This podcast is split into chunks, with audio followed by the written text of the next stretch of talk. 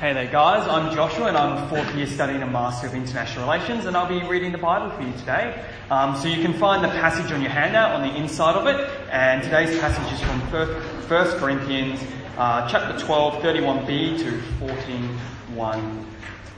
And yet I will show you the most excellent way.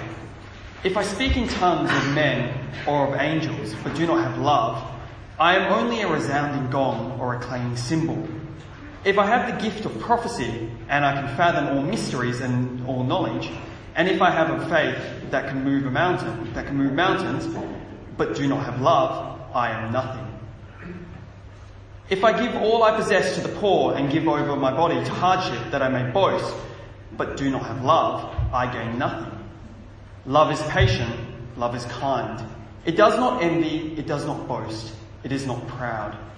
It does not dishonour others. It is not self-seeking. It is not easily angered. It keeps no record of wrongs. Love does not delight in evil, but rejoices with the truth. It always protects. It always trusts. Always hopes. Always perseveres. Love never fails. But where there are prophecies, they will cease. Where there are tongues, they will be stilled. Where there is knowledge, it will pass away. For we know in part and we prophesy in part. But when completeness comes, what is in part disappears.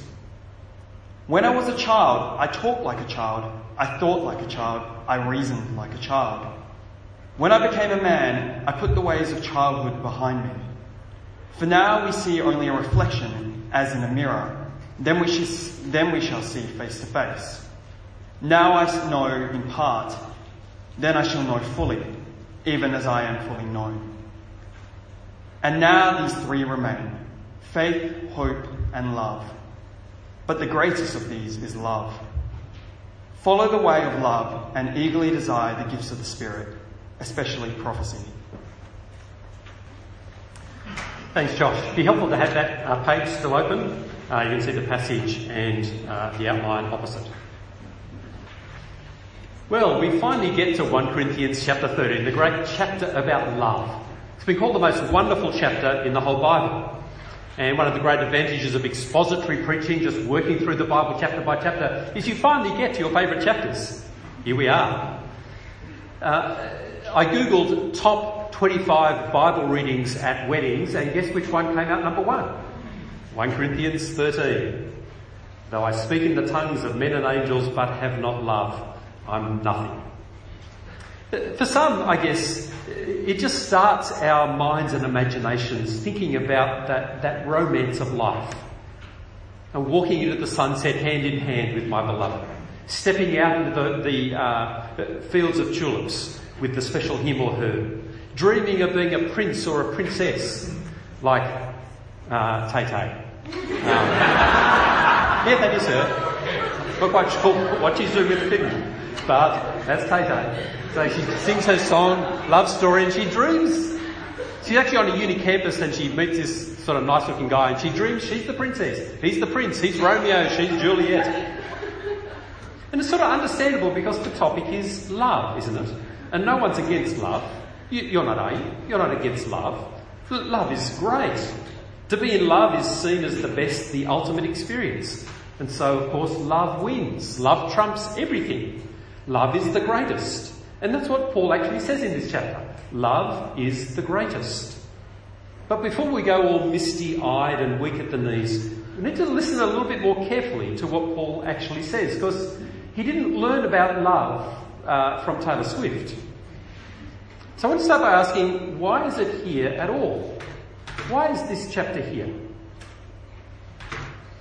It, it, comes compressed between chapter 12 and chapter 14, which is sort of obvious, it's chapter 13. But listen to how chapter 12 finishes. Eagerly desire the greater gifts, and yet I'll show you the most excellent way.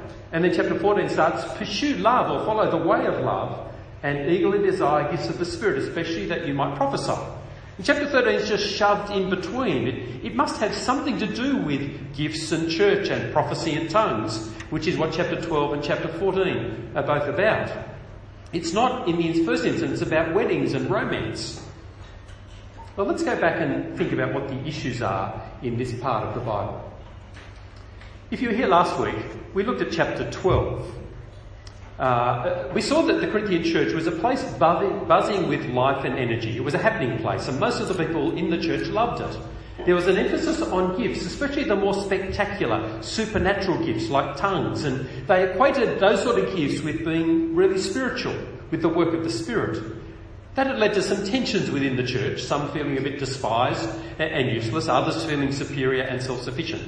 And Paul is pulling his hair out, and he spends these three chapters trying to correct them, get them back on track with regards to church and gifts. And if you were here last week, uh, we saw that uh, chapter 12, he makes a number of points. It, it's sort of like he's gradually trying to turn this ship around, just pull the rudder a little bit over so the ship starts to change direction. Verses 1 to 3, he says the spectacular doesn't prove anything. It's the content that matters. If you say Jesus is Lord, if you believe that in your heart, then that is the work of the Spirit. That is spiritual, not whatever gifts you have. In verses 4 to 6, he says that God's enabling is much wider than your particular focus on gifts of the Spirit. It includes all natural abilities and capacities and even menial labour. In verses 7 to 11 of chapter 12, he says it's the same Spirit behind the great diversity of gifts and capacities. And he gives it as he will, so don't be competitive with each other. And in verses 12 to 30, he uses this image of the church as the body. In the body, there's all sorts of different organs. They all play different functions. But it's as they bring those different functions that the body is able to work as a body. It's interdependent and it's unified. And in the last 50 years or so, 1 Corinthians chapter 12 has been a very significant chapter in, in churches as we've discovered the ministry of all Christians. Every member has gifts and, uh, and are to use those gifts. And so many churches have gone on uh, escapades to try and find your gift. But we saw that chapter 12 finished with this quite, this conundrum. Seek the greater gifts. Is that a contradiction? He's just said all the gifts are needed. How can some be greater? And it's a conundrum.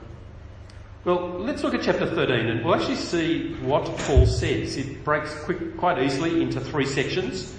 The first section, verses 1 to 3, begins with this idea of without love. Um, uh, that is the necessity of love. See, with it, if I speak in the tongues of men or angels but don't have love, I'm only a resounding gong or clanging cymbal. If I have the of prophecy, can fathom all the mysteries, but I haven't got love, I, I'm nothing. That is, he talks about the sort of gifts that you might have and you might value, the tongues of angels. There's no course at UWA on the tongues of angels, is there? Our language department doesn't even know about them. They're pretty esoteric or fathom all mysteries. If, you could fathom all mysteries, we could actually close down the university. All research would stop.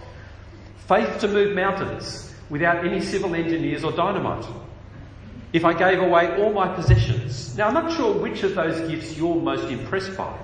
But they're impressive, aren't they? If somebody could do those things, you think, man, they're spiritual. They're really on the money. I'd love to be like them.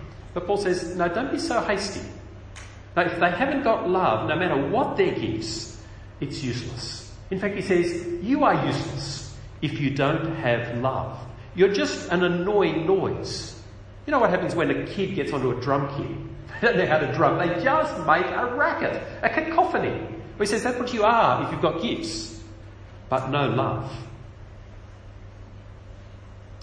In fact, it's more than useless. It's often very dangerous. I lived in a residential college while I was doing my undergraduate study. Um, and uh, when I moved in, I met a guy who was a second year psych student. And he was brilliant. He, he just understood people to a T. And his psych studies just sharpened all his gifts and capacities.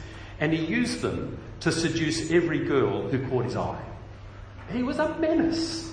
He damaged people left, right, and centre. He was gifted with no love. And so as you look at verses 1 to 3, it seems like Paul's saying, use your gifts with love. But I want to question that, and you'll see why in a minute. In the second paragraph, Paul talks about the character of love. What is love like? He doesn't define love, he just describes it. Love is patient, love is kind. He assumes that, as Christians, his readers will know what he's talking about. And it's helpful to understand the background of this that in the New Testament, the main word that's used for love is a word that was hardly used in that culture, in Greek culture. It was there, but it was almost not used because it wasn't something that people understood and thought about from day to day.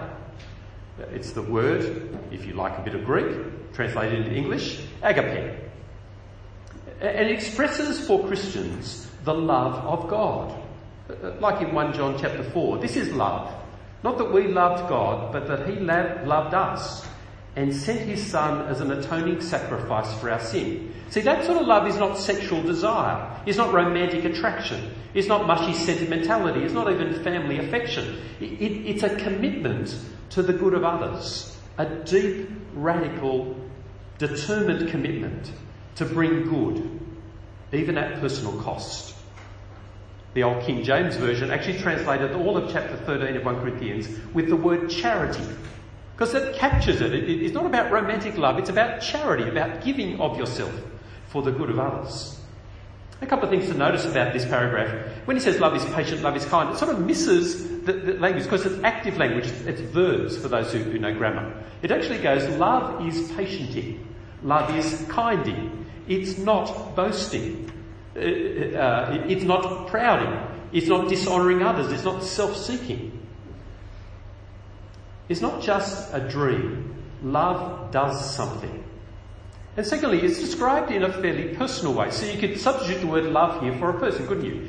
Tim is patient. Tim is kind. Tim doesn't envy. He doesn't boast. He's not, he's not proud. Well, that doesn't quite fit, does it, if you know me?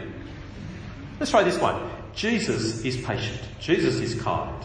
He doesn't envy. He doesn't boast. He's not proud. He doesn't dishonour others. He's not self-seeking. Yet that fits, doesn't it? Fits brilliantly. Fits perfectly. Now, if this is about how to use your gifts, it's easy to see that gifts are quite useless without love. Imagine you have the gift of hospitality. You're really good at cooking for people, welcoming them into your home, but yeah, if you use it with love, it's going to be much better, isn't it? If you're not boastful, if you don't invite people home and then you just tell them how great the meal is for the whole time you serve the meal. If you don't keep a record of wrongs, how many crumbs they spill on the tablecloth and make you wash it up. That would be really helpful as a way of expressing hospitality.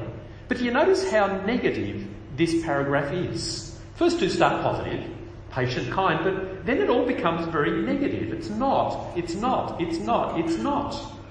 Why would he say that? It's not proud. I would have said it's humble. But instead he keeps saying what it's not. Why does he do that? And then the third paragraph, where he says the greatest is love, about the superiority of love. Love never fails, verse 8. Whether of prophecies, they'll cease. Tongues, they'll be stilled. Knowledge, it'll pass away. Uh, but verse 13, these things remain faith, hope, and love, but the greatest of these is love. So he contrasts gifts, prophecies, and tongues, and knowledge, all the things he's talked about in verses 1 to 3, with love. And he says, love wins hands down every time. All these gifts, they're going to cease when perfection comes.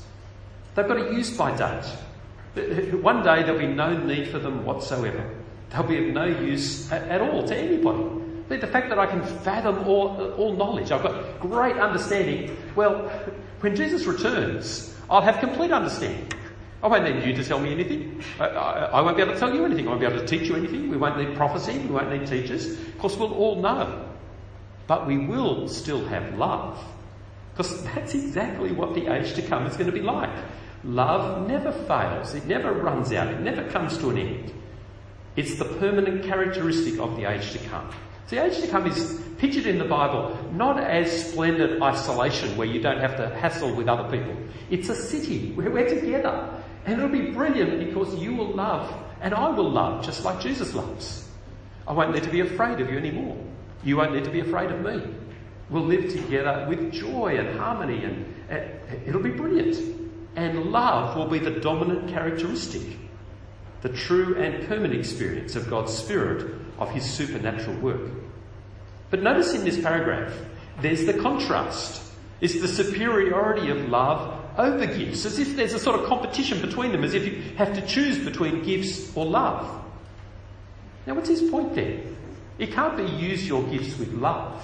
You wouldn't contrast them then, would you? See, if I want to say to you, drive with care, I wouldn't say to you, now, I, want you to choose between being careful and driving. he just wouldn't do it if, if that's all I'm saying. No, he's saying something more, much more profound than use your gifts with love. So what is his point? Well, the easiest way to pick it up is to see how he frames it. He says at the end of chapter 12, I want to show you the most excellent way, the way par excellence, the, the, best way by far. And then he starts to talk about love, about the way of love. And in doing so, he's contrasting the Corinthian way and God's way. See, the Corinthian way is the way of gifts. That's how, how they start. As they think about church, as they think about themselves and their own value and their status, they start with their own gifts. But God's way doesn't start there. It starts with love. And so where does that lead you? Well, if you follow the way of gifts, you start with yourself, don't you? You look at me and say, what gifts have I got? What can I do? What would I like to do? What do I enjoy doing? But the way of love doesn't start with me, it starts with others. I wonder what they need. What would be good for them? What, what would be helpful for them? So it's sort of like you're going to cook. There's two ways to decide what to cook. You go to the pantry and work out what ingredients you've got, and whatever ingredients are there, you just make something. Or you can think about the people who are coming to eat it and ask, I wonder what they'd like. And which is better? The second, isn't it? It'll at least get eaten, it'll be enjoyed, it'll be appreciated, it'll do something worthwhile. You just cook whatever's in the pantry, it's probably inedible. It won't help anybody. So if you think about the results, what's the results of the Corinthian way of starting with my gifts? Well, it's not hard to imagine, is it? You get jealous of those who are more gifted than you are. Or, if you're more gifted than them, you get puffed up with pride because I'm better than them. You get impatient if your gifts aren't being used, if nobody's giving you an opportunity to get out there and use your gifts. And as you think about what ministry you might have in your church, well, I, want to use my gifts. So I'll ask the question, well, what can I do that other people can't do? That's what I'll focus on. That's where I specialise. So I won't do the mundane that all of us can do. And I'll probably find my own little niche, my little rut. I'll, find where I can use my gifts and I'll protect that position, whether that's playing, playing the piano or preaching or whatever it might be. And I'll seek to be independent. If others don't like me using my gifts, if they don't appreciate my gifts, well, I'll keep doing it anyway. And I'll just find my own little clique that likes those things and we'll do it together. Go hang the rest. Can you see why verses 4 to 7 is so negative there? Because he's actually trying to counter the Corinthian way. Love is patient and kind. It's not proud. It's not boastful. It doesn't envy. It doesn't insist on its own way. Because that's where the approach of gifts goes. But think about the other way. God's way. The way of love. What are the results then? Well, when I see other people more gifted than me, I rejoice in that. Because as I look around at what the needs are, there's many more needs than I could ever meet. I need all of us working at it. So much more than I could ever do. And I'm patient if I'm not being asked to use my gifts and, and, and invited to do things because there's always more to do than I've got time to do. And I won't insist on using my gift. I might be terrific at the ukulele, but if that's not going to help things very much, well, uh, that's okay. I, I won't insist on using it.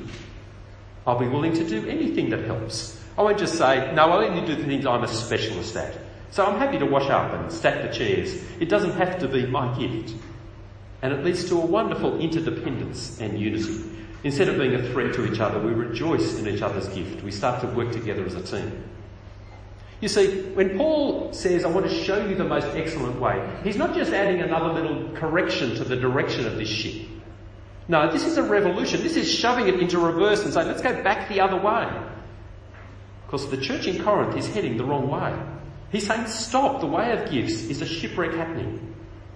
The way of love, though, will be a terrific revolution. Let's start again. But why this insistence on the way of love, as that's the way to go? Well, if we zoom out a little bit for a minute out of this chapter and ask questions like, what's Christianity really about? What is God like? Guess what? The answer happens to be love. Isn't it?